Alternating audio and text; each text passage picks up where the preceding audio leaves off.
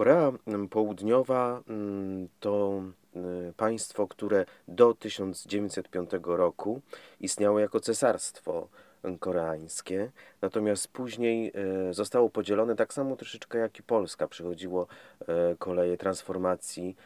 Z jednej strony właśnie obóz Związku Radzieckiego, a z drugiej strony Stany Zjednoczone i wpływy i przez lata wojny, tak zwana wojna rosyjsko-japońska, która w końcu zakończyła się E, po bardzo długi, po wielu latach zakończyła się takim rozdziałem Korei Północnej i Południowej. O Północnej nic nie wiemy. Wiemy o tym, że z naszych raportów pomocy Kościołowi w potrzebie, że e, są tam bardzo silne prześladowania chrześcijan. Ludzie cierpią, nawet oddają życie ze względu na swoje przekonania religijne. W naszym raporcie pojawiła się też wiadomość o tym, że ktoś został tam rozjechany walcem właśnie tylko dlatego, że jest chrześcijaninem. Natomiast w Korei Południowej jest yy, inaczej. Może dlatego, że to, po tej wojnie, po tych wpływach e, wojsk amerykańskich i pomocy ONZ-u e, mamy pewne, pewne zachowanie e, jakiejś tolerancji i politycznej, i religijnej. I w związku z tym nie chcę wchodzić w ogóle tutaj w historię Korei, tylko bardziej we współczesne czasy. Siostra już jest 27 lat. 27 lat w tym miejscu. Jak wygląda Kościół, jaka jest historia w ogóle formowania się kościoła e, koreańskiego e, w Korei Południowej? Ojcze, historia kościoła katolickiego w Korei Południowej jest nie tylko w Korei. Mówimy, jeśli chodzi o historię kościoła, mówimy o Korei Północnej i Południowej razem.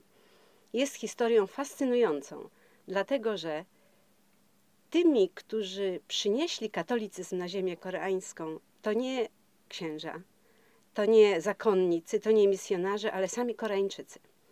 Koreańczycy są wybitnie z tego dumni. Ponad 200 lat temu Koreańczycy, którzy studiowali w Chinach filozofię wschodu, tam spotkali Chrystusa. Tam zetknęli się po raz pierwszy z Biblią. Razem z Chińczykami zaczęli Biblię studiować. Pod wpływem studiów Biblii przyjęli chrzest i Pierwsi byli to świeccy Koreańczycy, którzy przyjechali do Korei i co, od, zaczynają od głoszenia Chrystusa, przede wszystkim od czytania Biblii. Wspólnota pierwszych koreańskich katolików przez 50 lat funkcjonuje bez kapłana. Po prostu oni, katecheci, uczą, głoszą Chrystusa i chrzczą. Jest tylko jeden sakrament przez 50 lat chrzest święty. Po 50 latach pierwszy koreański ksiądz, który przyjmuje święcenia w Pekinie, chyba nie nawet w Pekinie, przyjmuje w Makao, wraca do Korei i zaczyna sprawować mszę świętą. Jest to coś, z czego Koreańczycy po dzień dzisiejszy są bardzo dumni i Kore... koreańscy świeccy katolicy są naprawdę wybitnie prężni. To oni są tymi, którzy misjonują, bo dla Koreańczyka, dla koreańskiego katolika, misja to nie gdzieś poza Koreą. Misja to mój sąsiad. Ktoś z mojej rodziny musi być tym, który przeze mnie pozna Chrystusa. I Koreańczycy są w tym niesamowici. Jest to coś, co ja każdego dnia po prostu podziwiam. Ja właśnie nawiązałem na początku naszego spotkania do tego uczestnictwa Koreańczyków we mszy świętej, bo nigdy nie widziałem takiej postawy, takiego rozmodlenia i takiej euforii, radości z tego, że mogą uczestniczyć we mszy świętej. A dzisiaj jak wygląda liturgia w Korei Południowej, e, gdy jesteście wspólnie na Eucharystii? Ojcze, Koreańczycy są mają bardzo głębokie e, pragnienie wartości duchowych. Koreańczycy spowiadają się przede wszystkim. Koreańczyk, który idzie na mszę świętą, jeżeli może nie ma jakichś szczególnych przeszkód, przystępuje do Komunii Świętej. Ale Koreańczyk co najmniej raz w miesiącu spowiada się. I Koreańczycy sakramenty uważają jako największy skarb życia. I także wiarę. Często słyszymy, jak mówią, Siostro, największym majątkiem, jaki mogłem ofiarować swoim dzieciom, to jest wiara. Sam, sam się ochrzciłem, gdy miałem 30-40 lat. Potem powoli przekazałem wiarę moim dzieciom. Koreańczycy uczestniczą we mszy świętej nie tylko w święta. Rano pierwsza msza święta w Seulu, w każdej parafii jest o godzinie 6. I na tej mszy jest najwięcej młodych, którzy biegną do pracy. Rzeczywiście biegną, bo tam pęd życia jest chyba większy niż w Polsce. I większość z młodych, którzy przed rozpoczęciem pracy wstępują na mszę świętą o 6, żeby potem mogli po prostu zdążyć na czas do pracy.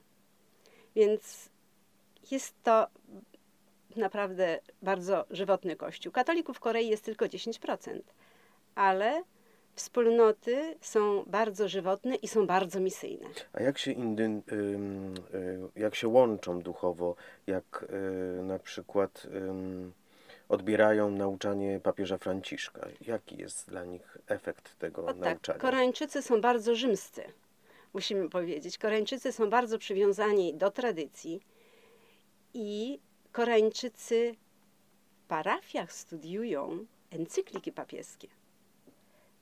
Naprawdę, podziwiam Koreańczyków. Czyli pogłębiona taka świadomość tak. religijna. Ostatnie bardziej. encykliki papieża, zwłaszcza to Laudato Si o stworzeniu i te inne. Każda nowa pojawiająca się encyklika jest studiowana w kościele. Bo tam kościoły są otwarte od rana do 22. Każdy kościół, nie ma kościoła w Korei, nawet na najmniejszej wsi, wsi, który byłby zamknięty w ciągu dnia. Bo wszystkie grupy, Legiony Matki Bożej, Żywego Różańca, w ciągu dnia przychodzą panie, przychodzą mamy, te, które nie pracują, by się spotykać, by się modlić, by się dzielić Słowem Bożym. Wieczorem po pracy przychodzą panowie. A sobota i niedziela jest przeznaczona w większości dla dzieci i młodzieży. Także każdy kościół jest otwarty. To jest nie do pomyślenia w Polsce chyba. Czy brakuje kapłanów w Korei? Bo w świecie gdzieś jakiś deficyt nastąpił, łącznie z, z naszą ojczyzną w Polsce również już brakuje e, w Korei, duchownych. Z tego co ja widzę, duchownych chyba nie brakuje, dlatego że Korea ma dużo powołań. Na pewno są też, przyjeżdżają misjonarze z innych krajów, zakonnicy też, e, którzy pomagają koreańskim księżom, ale Korea też wysyła misjonarzy do innych krajów obecnie.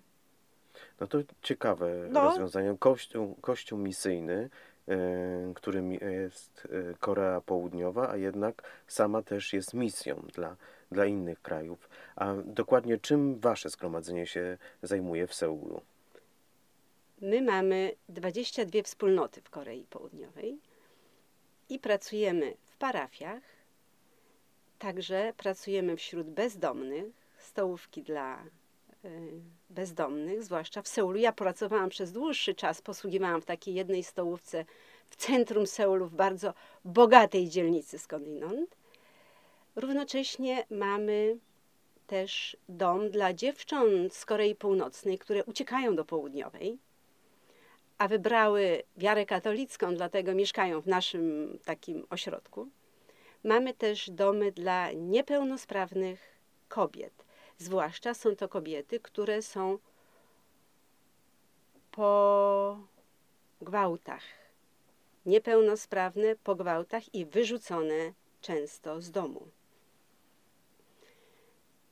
Mamy także wspólnoty, y, które pomagają y, rodzinom tak zwanych multikulturowym rodzinom. Bo Koreańczycy, którzy nie mogą znaleźć żony w Korei, zwłaszcza rolnicy, żenią się z dziewczynami, które, które są z Filipin, czy z Wietnamu, czy z Kambodży i tych sąsiednich krajów. No, ale one potem mają sporo problemów z tego powodu. Jest to problem językowy i inkulturowania się, więc jest dużo kłopotów. Więc prowadzimy w kilku diecezjach też takie ośrodki pomocy tym kobietom. Teraz jeszcze mam pytanie tak trosze, troszeczkę mm, już nie z tej działki misyjnej ani kościelnej, tylko bardziej takiej osobistej. Mianowicie odkąd nastąpił podział na Koreę Północną, Południową, z jednej strony reżim, z drugiej strony e, świat demokratyczny. E, czy spotkała się siostra w swojej pracy z takimi przypadkami rozdzielenia rodzin pomiędzy jednym krajem a drugim krajem i tych powiązań, które, które zostały gdzieś zniszczone przez system polityczny, system geopolityczny? Tak, ojcze. W Korei ta rana ciągle krwawi. Podział Korea, która jest ostatnim podzielonym krajem na tej ziemi, ma tak głęboką ranę, która krwawi bez końca. I jedni, jedna część Koreańczyków chce zjednoczenia z północą. Druga część Koreańczyków nie chce zjednoczenia z północą. Powód najczęściej jest taki, gdy zjednoczą się, muszą się podzielić tym dobrem, które mają. Więc młode pokolenie często nie jest za tym. Starsze pokolenie z jednej strony chce zjednoczenia, z drugiej strony boją się komunizmu. Koreańczycy Korei Południowej bardzo boją się komunizmu.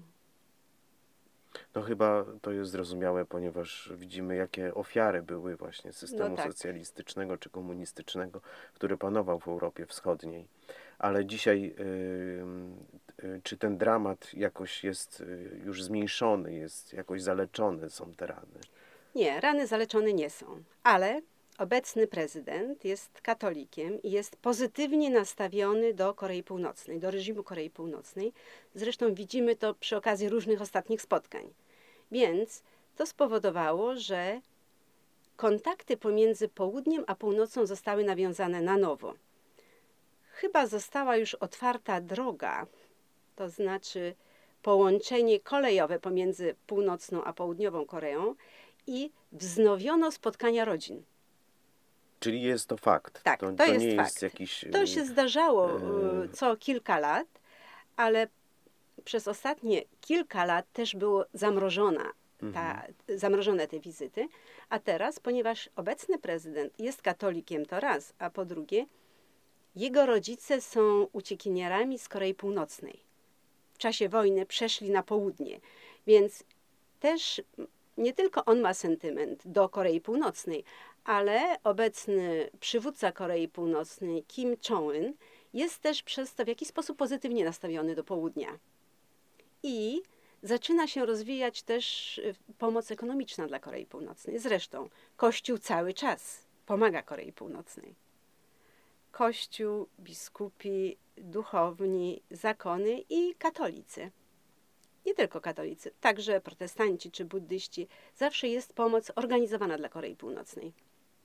Ale teraz widzimy, że ponieważ mogą się spotkać rodziny te podzielone, tych rodzin już jest na pewno niewiele zostało, bo w Korei w czasie tego strasznego głodu, który był w 1996 roku, po prostu Korea Północna naprawdę zmniejszyła się o kilkaset tysięcy.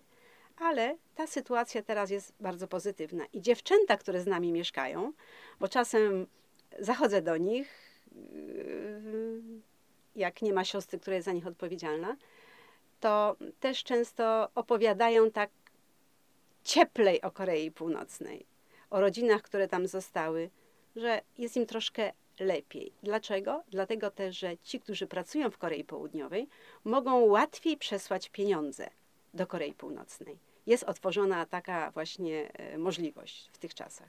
Dziękujemy bardzo siostrze za to świadectwo z pierwszej ręki, już nie tylko z z mediów, e, które czasami właśnie nierzetelnie podają informacje, ale teraz już wiemy to po prostu z, z życia, które dzieje się w Korei Południowej, a które przedstawiła nam siostra Maria Pakuła, franciszkanka, misjonarka Maryi. Bardzo dziękuję siostro. Ja też bardzo dziękuję za tą zaskakującą, zaskakujące spotkanie, ojcze. Prosimy pamiętać o nas w modlitwie, zwłaszcza o I polecamy się krajach. tak samo modlitwą i życzymy powodzenia w, w swojej misji, misji też dialogu i pojednania pomiędzy e, północą a południem e, w Korei. Bardzo dziękuję. Szczęść Bardzo Boże. dziękuję. Szczęść Boże. Dobrego Kłania dnia. się ksiądz Andrzej Paś, pomoc Kościołowi w potrzebie.